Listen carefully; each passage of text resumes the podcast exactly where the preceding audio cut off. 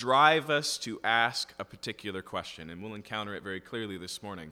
It's who is Jesus? Who is this Jesus who calms the wind and the waves, who, uh, who deals with someone who's so, uh, so demonically uh, possessed that he's living in a cemetery that society itself has given up on him? And Jesus puts him in his right mind. Uh, a woman who doctors have forsaken in her medical condition as being an impossible case, and a daughter who is dead and lying in a bed at home who Jesus raises to life. In every case, we see Jesus doing what should be impossible. And as he does so, we'll learn who he is. And so, if you would open your Bibles this morning to Mark chapter 4.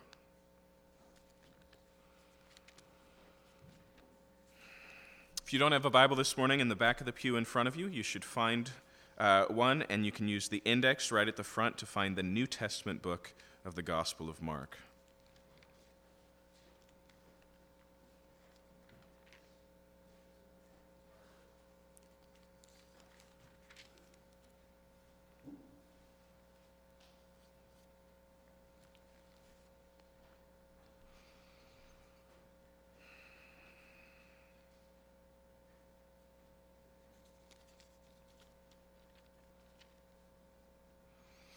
Look with me this morning at Mark chapter 4, verse 35.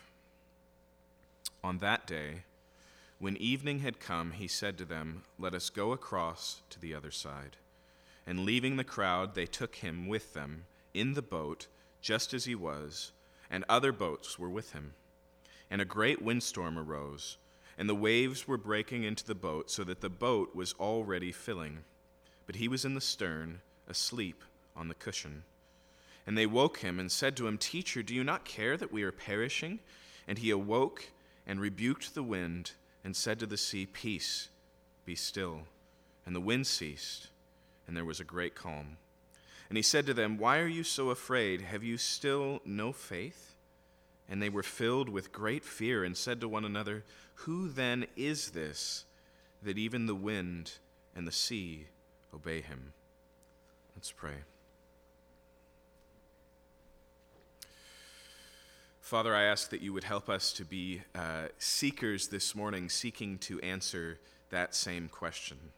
Uh, whether we have, uh, whether we are new to the Bible and Christ, uh, or we have been like the disciples, walking with Christ for a long time, that question is of vital importance, and there is still more to learn. And so I pray, Lord, that you would show us, that you would teach us who you are this morning.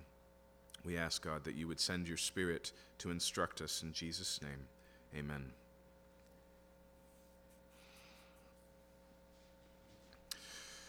I want you to notice up front um, that this, uh, this happening, this event in the ministry of Jesus, Mark reminds us happens on the same day of where we've been in the Gospel of Mark.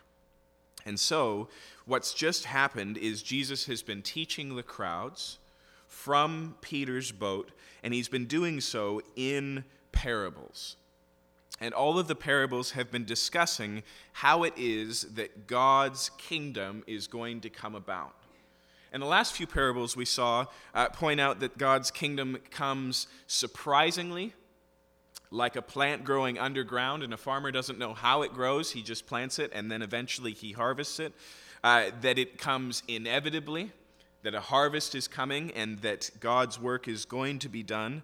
Um, as well, that one of the ways, one of the facets of how it works has to do with faith. Okay.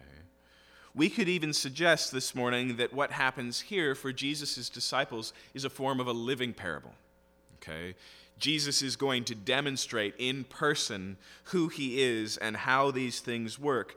But it's also worth pointing out here uh, that, as it says in verse 35, on that day when evening had come, he said to them, Let us go across to the other side. And leaving the crowd, they took him uh, with them in the boat, just as he was. Okay? Now, just a few verses later, Jesus is going to be completely asleep in the back of this bone, uh, boat during a huge storm. When it says there they took him just as he was, the recognition is that they don't go back home for any form of provisions, uh, that they don't uh, do anything. They're in the boat. He finishes teaching and he says, Let's go to the other side. Okay? Clearly, here, Jesus is tired. He's very tired. In fact, uh, in fact, this is the only place in all of the Gospels where it talks about Jesus being asleep.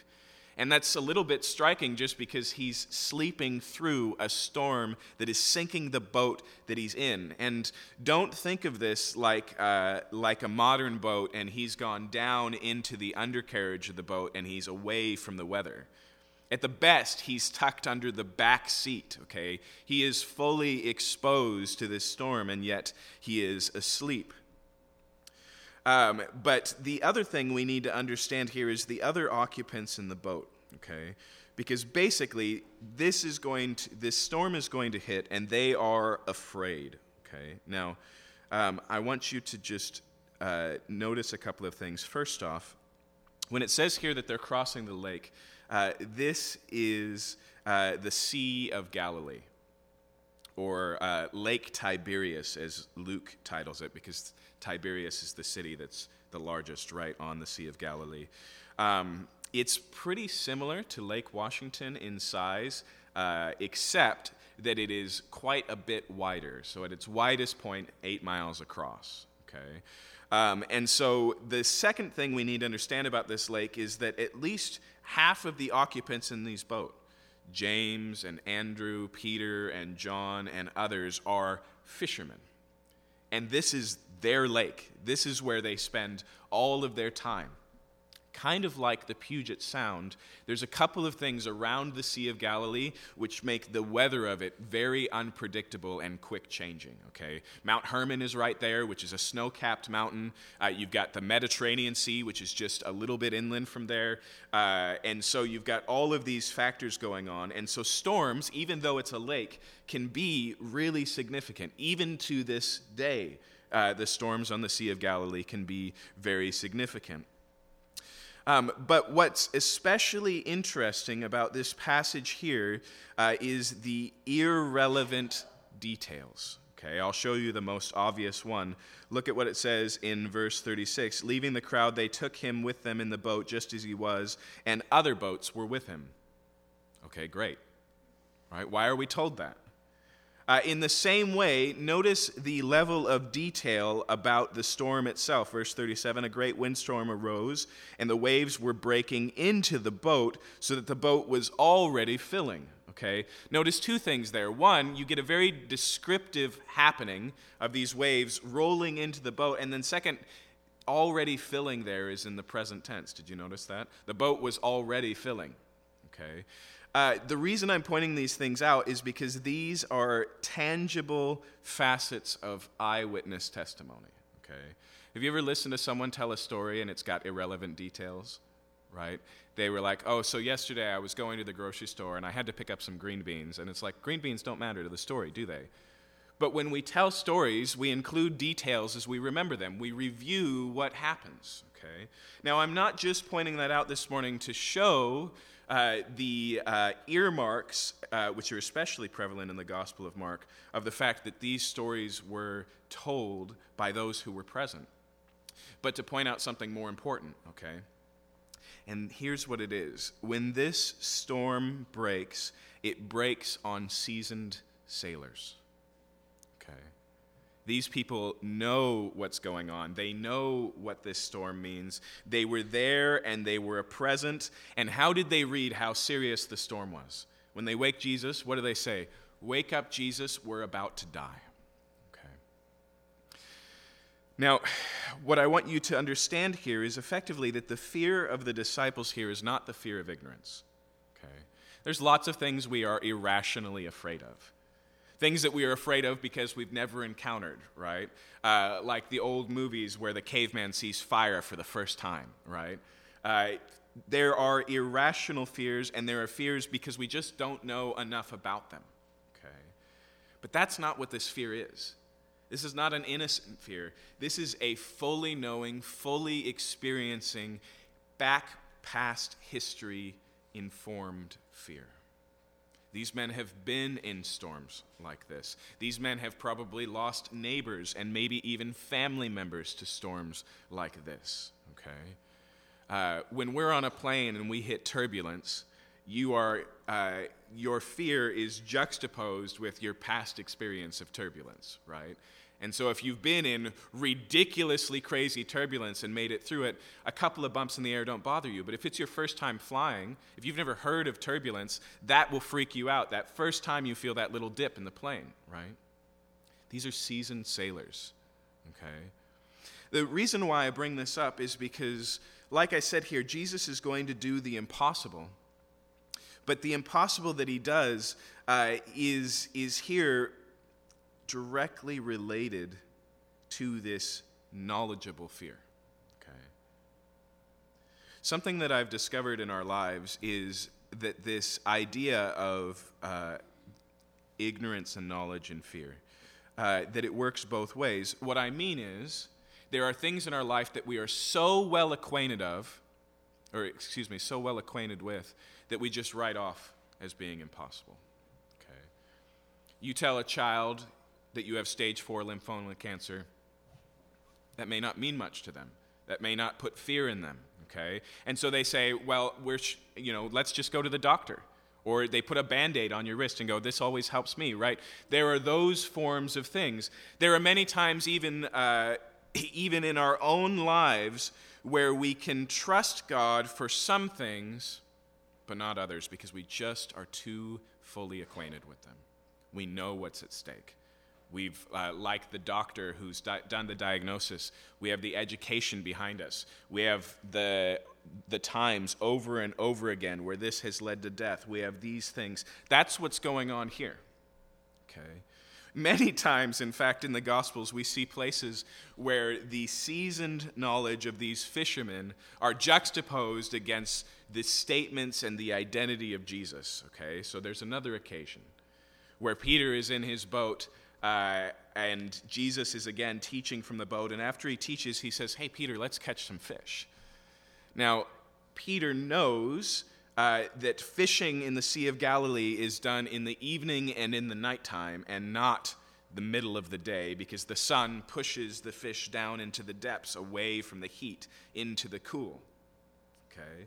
Uh, Peter knows, in fact, on this particular occasion, that they fished all night and caught nothing when times were good.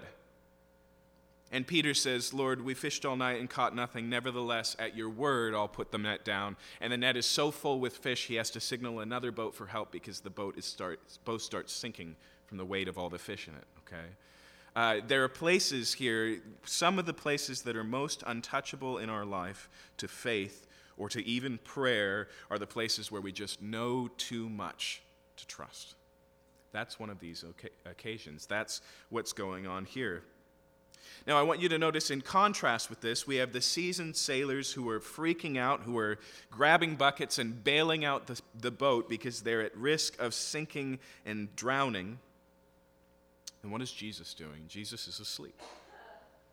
Jesus is completely asleep. In fact, when it says uh, that they um, woke him, that word there for woke doesn't speak of a light tap or a shoulder shake. It means that they shook him awake, okay? It took a while to rouse him out of his sleep because he was sleeping so deeply. But here's the thing. Here, we can ask the question again Is this sleep that Jesus is going through the sleep of ignorance or the sleep of knowledge? Is he asleep here because he doesn't know the danger he's in? Is he asleep here because he was expecting a restful nap on the lake when actuality in actuality this storm was rolling in? Remember it was Jesus who said, "Let's go now. Let's not take any provision. Let's just go." And then he goes directly to sleep. Okay? Now, you can tell from what happens afterwards that that's clearly not the case. In fact, notice again, um, they say to him, Teacher, do you not care that we are perishing? Now, if you're a Christian and you've read this story before, you can spoil the idea by seeing this as a form of prayer. Like they go, oh, if Jesus is awake, he can do something about this storm. And so the idea there grammatically would be they are saying, Don't you care that we, your disciples, are perishing? Jesus, why don't you save us? But that's clearly not what's going on. When Jesus acts here, the first people who are shocked and dumbfounded are the disciples. Okay? What do they want Jesus to do? Grab a bucket. That's what this is. They're saying, Teacher, do you not realize how high the stakes are? That's what they're saying they're saying, Do you not realize that we collectively, including you, Jesus, are perishing? It's about his indifference and not his compassion. Okay? But when he does act, he criticizes them for being afraid.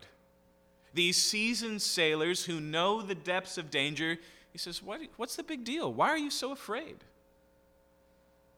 You see, I would suggest to you this morning that that's because Jesus' sleep here is the sleep of knowledge and not the sleep of ignorance.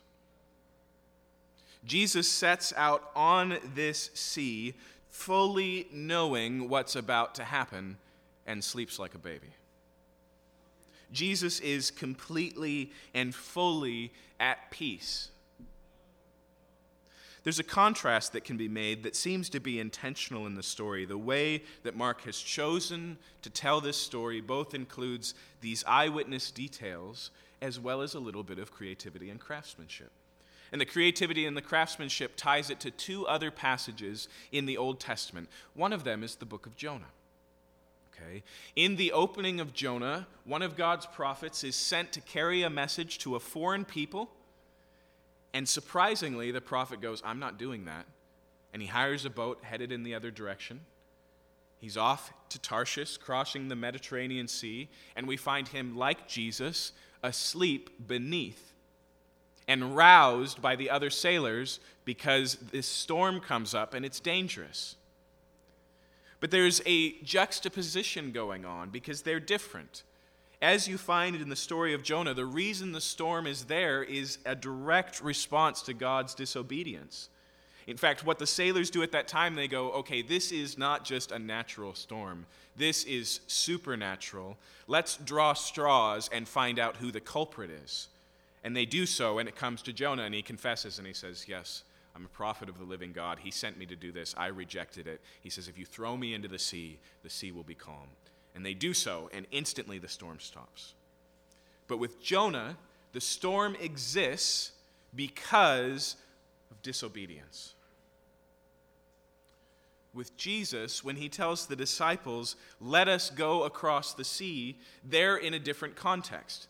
They're obeying orders. In fact, Jesus' whole life, according to his own testimony, he always did the things that pleased the Father. Jesus is the only person in the history of the world who lived continuously, uninterruptedly, and fully in the will of God at all time. Jesus on this sea in the midst of the storm is right where he's supposed to be. And obviously, he sleeps knowing the storm is coming. In fact, I would suggest to you again that this is Jesus' classroom for the disciples. That here is a possibility, a, a, a chance to instruct them. Jesus knows the storm is coming, and yet he is not afraid. Jesus calls the storm to have peace, but he expects the disciples to be at peace already. He says, Why are you afraid? Jesus is so at peace that he's asleep in the midst of the storm.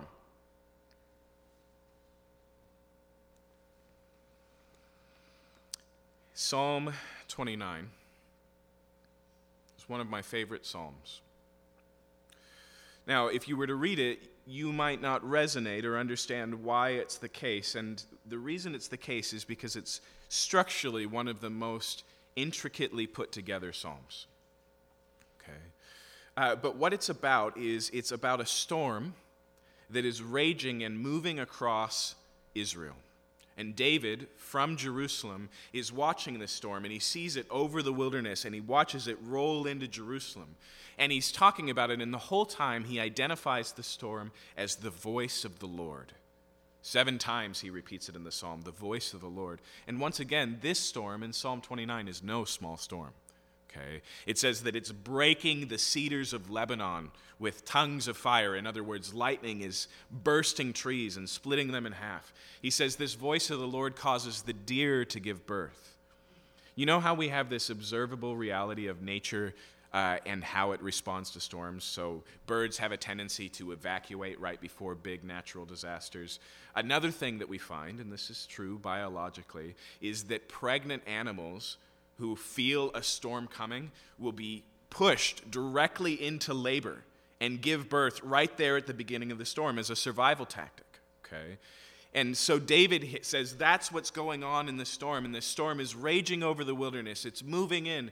He sees it moving across the waters uh, of, um, of the sea. And then it gets to Jerusalem, and he says uh, that in God's temple in Jerusalem, all his people say glory. And if you're not reading it too fast, that's a double take moment. You go, wait, what? This is a storm that causes animals to give birth prematurely. This is a storm that shatters the strongest trees in Israel, and this is a strong uh, uh, a storm that leads the people to worship. How could that be? And this is how the psalm finishes. It says, uh, "The Lord who sat enthroned at the flood."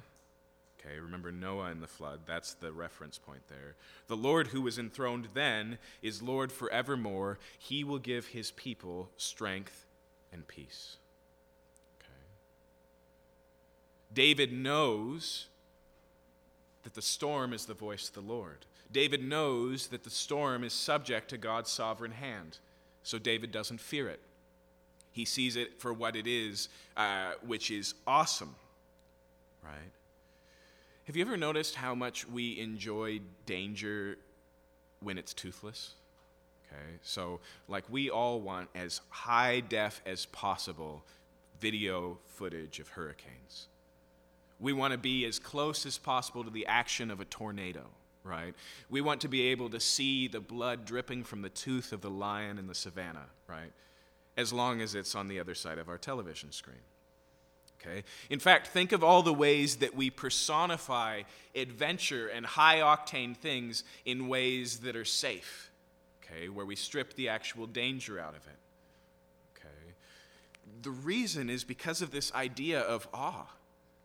Tornadoes are fascinating. Hurricanes are amazing. These natural disasters, even in our modern world, all we can do is find ways to survive them. We can't stop them. We can't remove them. We may be able to predict them sometimes. We may be able to evacuate the area. We may be able to, you know, find ways to better survive them. But nature constantly reminds us we are not in control. Right? It's, it's one of the great, clear, and visible vulnerabilities of what it means to be human.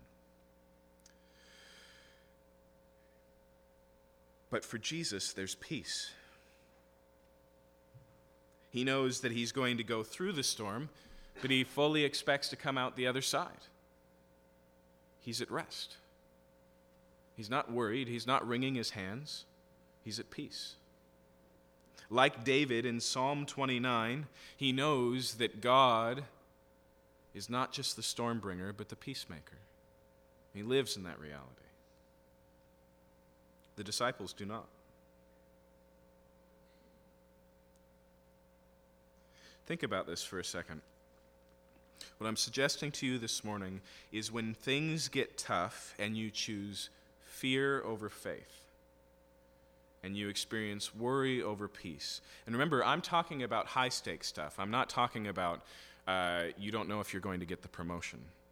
I'm talking about the big storms of life. I'm talking about the serious dark days, the dark nights of the soul. I'm talking about these periods. I want you to see uh, that although we could say the reason I can't trust here is because I know too much, Jesus stands in as a counterexample and would suggest actually, the reason you can't trust here is because you know too little.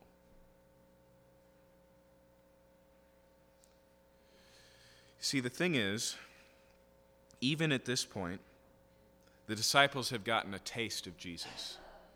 They've seen him do miracles. Most likely, this eyewitness testimony here belongs to Peter. And Peter has watched as Jesus has come over to his house for dinner, discovered that his mother in law uh, is sick with a fever, and Jesus just walks up, touches her, prays for her, and she gets up and she's healed. They've watched as countless people have come to Jesus and seen the same thing. They've witnessed all of the power that Jesus has over demons, over the natural world. But here, in the midst of a storm for themselves, now we have a different type of knowledge. They know theoretically who Jesus is, they believe theoretically. But this storm becomes the classroom for hands on knowledge experience of who Jesus is. Now, one way to read this, like I said, seeing that Jesus knows full well what's about to happen, that he's not caught off guard by the storm, nor is he afraid of it. One way is that he's just waiting for them to ask for help, and his plan is to get rid of the storm. And wouldn't that be a great message today if I could just say, hey, listen, whatever storm you're going through, pray to Jesus, he can make it go away? But I don't think that's really what's going on. Jesus calms the storm because the fear has overtaken his disciples. But when he asks them, Why were you so afraid? his expectation is that the storm is not going to sink the ship. See, what I'm suggesting to you is that we have to watch out for mistaking the only peace that God gives us in high stakes circumstances for the peace of cessation the peace of the ending of the storm, the peace of the avoiding of these things. One of the wrong ways to view Jesus is of some sort of uh, preventative measure, measure against hard things. And so we think, okay, if I'm in relationship with Jesus, he's powerful enough to protect me from the storm. And what we mean is, we'll never be in it. We'll never be exposed. We'll never be vulnerable. We'll never fear or we think, Jesus works in this way always that when hard things happen, I pray, and Jesus instantaneously, like a genie with wishes, fixes the issue, brings about peace. But when you read this passage, again, it's clear to me that the peace that Jesus wants the disciples to have, he wants them to have before he quiets the storm, not after. He expected them to be like he was at sleep in the boat during the storm.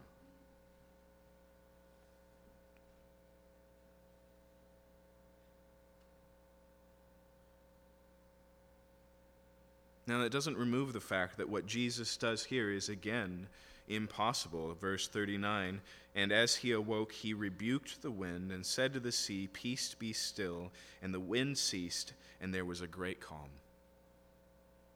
Now, it's easy to miss because we're moving through this so quickly, but that word there for great, which is a big word, was already used in this passage about the storm. In a second's time, at the word of Jesus, we go from a great storm to a great calm. Okay.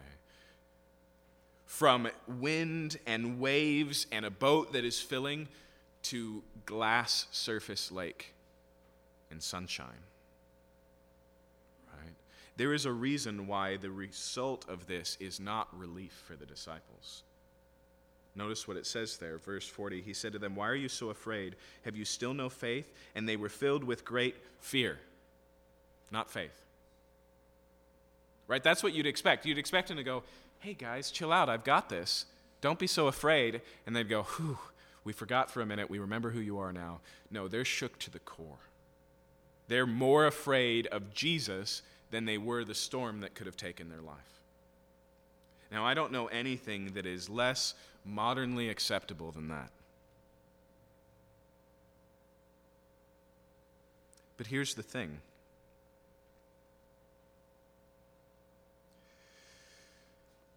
In the midst of this story, we have the disciples who know the storm and don't know Jesus, so they're afraid. God, Jesus' goal in the storm here is that through the storm they would know Jesus better, and that would give better grounds for faith. In fact, let me remind you that when this happens next, because it does happen again, I told you the Sea of Galilee is a tumultuous place. We find Jesus not in the boat. And he comes walking across the water itself in the midst of a storm. The disciples are rowing in the storm. They're not afraid, and they see Jesus, and Peter goes, I'd like to walk with you on the top of the water. That story doesn't exist without this one. Peter is learning who Jesus is. And now, in the midst of the storm, not only can he be at rest, but he can walk on the top of the waves. That is an evolution in faith, is it not? That is deeper belief. That is deeper understanding. But I need you to see this morning that the way that you get to that involves fear. Their question here is not fear because they don't know who Jesus is, it's fear because who is this person who just calms the wind and the sea obeys him?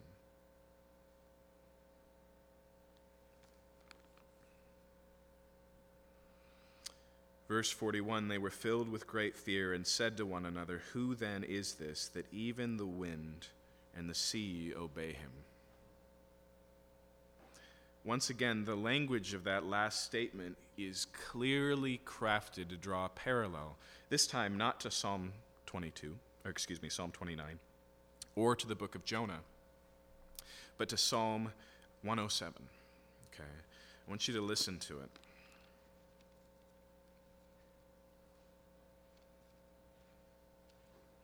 If you're taking notes this morning, you can also check out Psalm 89. I believe it's verse 5. We won't take the time to turn there this morning.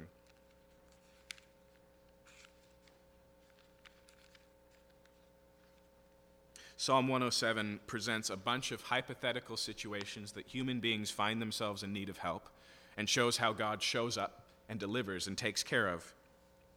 Specifically, I want to draw your attention to verse 23.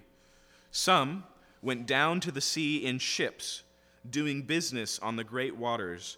They saw the deeds of the Lord, his wondrous works of the deep. Now, let me interpret there for you. That's a storm, okay?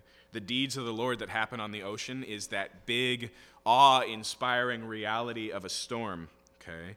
Verse 25 For he commanded and raised the stormy wind, which lifted up the waves of the sea. They mounted up to the heavens, they went down to the depths.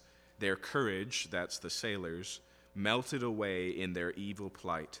They reeled and staggered like drunken men and were at their wits' end. Crazy scared, right? Verse 28 Then they cried to the Lord in their trouble, and he delivered them from their distress. He made the storm be still, and the waves of the sea were hushed. They were glad that the waters were quiet and he brought them to their desired haven. Let them thank the Lord for his steadfast love, for his wondrous work to the children of man. Okay. The recognition is here that God is the one who quiets the winds, who waves obey. That was uh, Psalm 107, starting in, I believe, 23. 107, verse 22 on.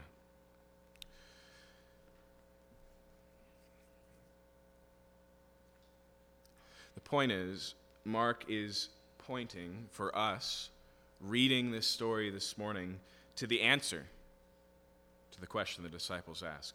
Who is this that even the winds and, winds and waves obey them? Why do they put it that way? Because there's only one person it could be. Jesus is God Himself. He doesn't just stand here as an example of the peace we should have as human beings trusting in God, He is also the God that we should be trusting in. In fact, I want you to notice here when He asks them, Why are you so afraid? Have you still no faith? What is He talking about there? Why is He surprised by their fear? In the midst of this storm that they are proactively bailing out the water so it doesn't sink the ship. The fact is, they are with Jesus. The boat's not going to go down because Jesus is in the boat. That's where their identity lapse is in understanding. That's what they don't understand. And that's uh, the thing is peace for us is found solely and completely not in the end of the storm, not in the avoidance of the storm, but in the presence of Jesus in the midst of the storm. That's our guarantee. That's our safety. Okay. Jesus, twice in the Gospel of John, talks about the idea of peace. In one of them, he says, Peace I give to you, my peace I give, not as the world. The peace that Jesus has here in the midst of the storm, this full simplicity of trust of his Father in heaven, that's the peace he desires to give us. And then at a later point, he says, My peace I give to you. In the world, you will have tribulation, but have great courage. I have overcome the world. Okay. And so this peace is available to us. But here's the question. And I want to get really specific. I know that there are people in this room this morning who are in the storms, and it's basically, well, it's easy for you to say. What do you know about difficulty? What do you know about trial? What do you know about danger? What do you know about my circumstances or how long I've been here or how dark things have gotten? Okay. This stuff is always harder in the storm. And it's easy for me to say, look, here, Jesus is present, He's working. Isn't that enough? And you go, I'm not so sure about that. The water's up to my neck at this point. And it's very easy for us in those times to go, why, why at all? Why the storm at all? Here's the thing this storm becomes the canvas that God paints the identity of Christ on for these 12 men. It becomes the place where Christ can be known. It is the opportunity for them to know God wants to show who Jesus is to the disciples, and today that requires a storm. If you've been a Christian for a while, there are places where you've seen God work. There are times when you've seen God move. Hopefully, you know Him better than you did when you started. You've encountered more of who Jesus is, a deeper understanding of who He is. But the way that that comes is not through theory. I can present these truths to you, and they're just as true whether you've experienced them or not, as, as, as possible. They're facts. This is who God is, this is who Jesus is. But Jesus doesn't want you to just know about him, he wants you to know him. In the Hebrew and in the Greek, they have different words for know. And the word that's used in the Greek for knowing God, gnosko, is experiential knowledge. Okay? You can go to school and learn all about aerodynamics. You can study manuals and learn how every switch and button works on a plane, but you don't know how to fly yet. Not until you get in the plane, not until it's at 30,000 feet, not until you get the experience, right? That type of knowledge. Here's the thing everything in your life, this is true if you're not a Christian this morning, everything in your life God is using to show who He is. That's the goal. That's the purpose. Jesus says in the Gospel of John, this is eternal life. Right? That's the big ticket thing that Christianity presents as not just the solution, but as an available solution to all humanity eternal life, available in Jesus Christ. But how does Jesus define it? This is eternal life that you would know the Father and the Son whom He has sent. Paul tells us, an apostle who wrote books of the New Testament, he says uh, in Ephesians, uh, But God has shown us kindness in Christ Jesus, so that in the coming ages he might show us the depths of his kindness in Jesus Christ. What is God's goal for your life? To show you more and more of who he is. And that's not just the goal for this life, but the one to come. Now we get to the scary question Do you want to know? Do you want to know the depth of God's safety available to you in Jesus Christ? Do you want to know the depths of His worth? Paul says, I've counted every good thing in my life as refuse in compared to this one thing, knowing Christ. How has he learned the great value of knowing Jesus? everything else has been taken from him, and yet still he is content. Everything else has been taken from him, and yet still he finds himself in awe and in wonder. For Paul, what he has in Jesus Christ can't be taken, not by height, nor depth, nor power, nor principality, nor things that are, nor things to come. Romans chapter 8 says, Nothing can separate us from the love of God.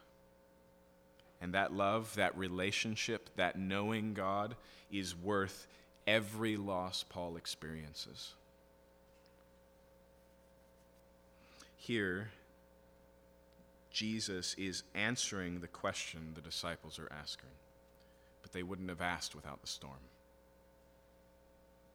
When things get comfortable, we put on cruise control. God has more for us, and that more sometimes involves difficult and dark things. And I want to give just one little piece of encouragement to those of you who are in the midst of the storm right now you're still here. You're still here. I can't, I can't tell you about God's faithfulness tomorrow, but you're still here today. And that's what God has promised us. In fact, when Jesus says that I give you my peace, you in the world you will have tribulations. That's a promise he makes for us as human beings. It's going to be difficult. And he says, be encouraged. Be encouraged. Why? I have overcome the world. The idea there is that we also will make it through. We also will come through. We also will get what God has for us, and we will not lose what God what we have entrusted to God. These are the ideas that are playing out here. There is only one way to learn that with God all things are possible and that's to see him work in impossible odds. That's to see him move when things that seem unmovable.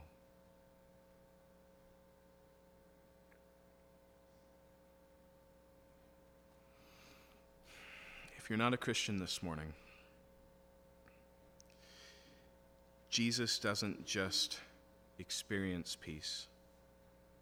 He doesn't just have it in the midst of storms. He doesn't just talk about it the way that Jesus overcomes the world is not just to get on a boat and cross the Sea of Galilee through a storm, but eventually he's headed all the way to Jerusalem to be betrayed, to be rejected, to be handed over uh, by, uh, by a false trial, to be beaten, to be mocked, to be crucified.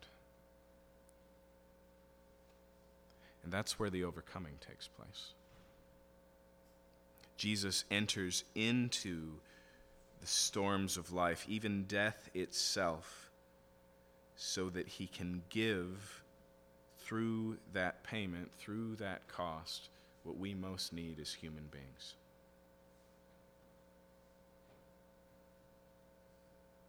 And all I'm suggesting this morning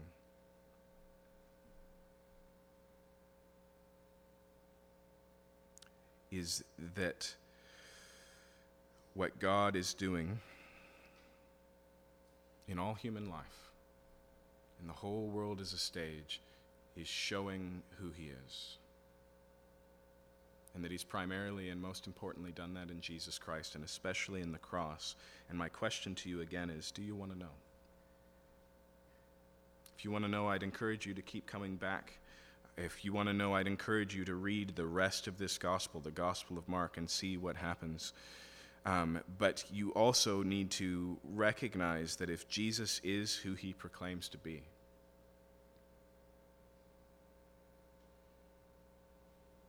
then he is fully capable and fully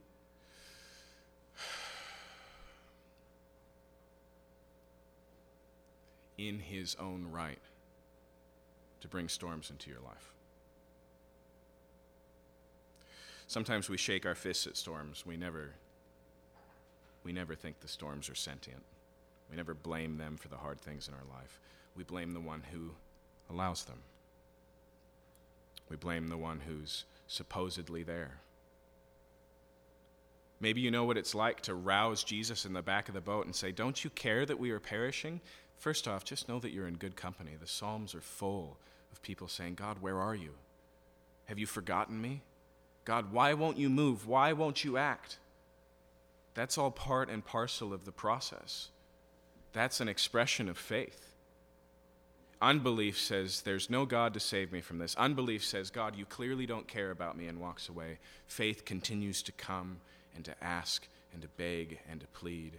And those who seek God with all of their heart, they find Him. They may not find a sunny day and a calm ocean, but they find Jesus in the back of the boat. And they find peace. Let's pray.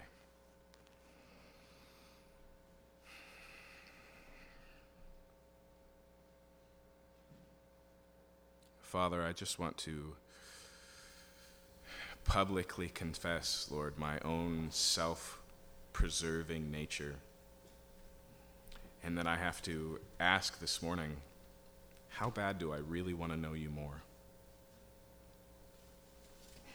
Am I willing am I willing to experience fear? Am I willing to taste suffering? Am I willing to surrender control?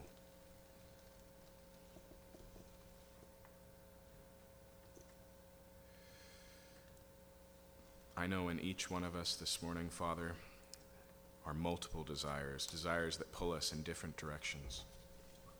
But those of us who are called by your name this morning, your church, your followers, your disciples, no matter how small it is, we want to recognize and identify that deepest will the will to follow you, the will to know you at any cost, the will to know the living God. And I just ask, Lord, that that, that is the prayer that you would hear. I pray, Lord, that you would instruct us in peace, not comfort, but the peace that surpasses understanding, the one that's weathered and proven and tested in the storms of life.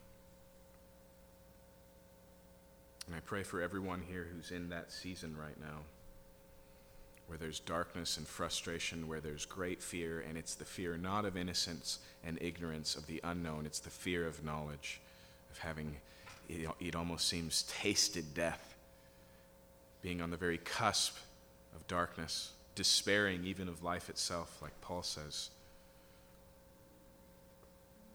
I pray, Lord, that they would sense your presence this morning.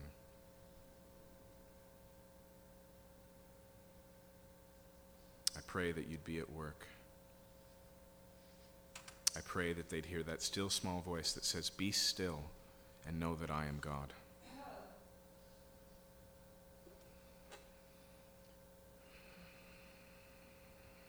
Father, we thank you, Lord, that, um, that the most significant danger in our life, the self imposed one the Bible calls sin, the one that wreaks havoc in our relationships and has severed our relationship with you, Lord, one that we don't always identify because of the blindness that comes with sin. We can look at ourselves and say, everything is fine, but you knew better. Where we apply band aids, you saw cancer. And miraculously, graciously, lovingly, you became a human being. You did the part that we couldn't be, being fully obedient to God. And you paid the penalty that we deserve, Lord, dying in our place, bearing our sin upon your shoulder.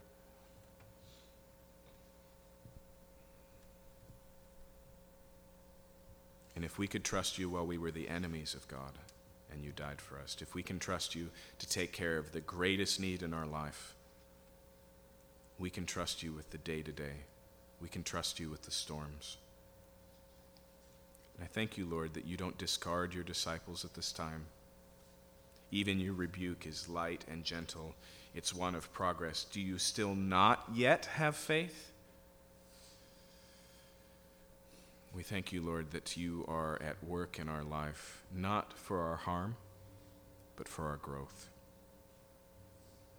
Show us who you are this morning, this week. In Jesus' name we pray. Amen. As we respond, let's just continue in worship this morning. And if you're a Christian, whether you're a part of our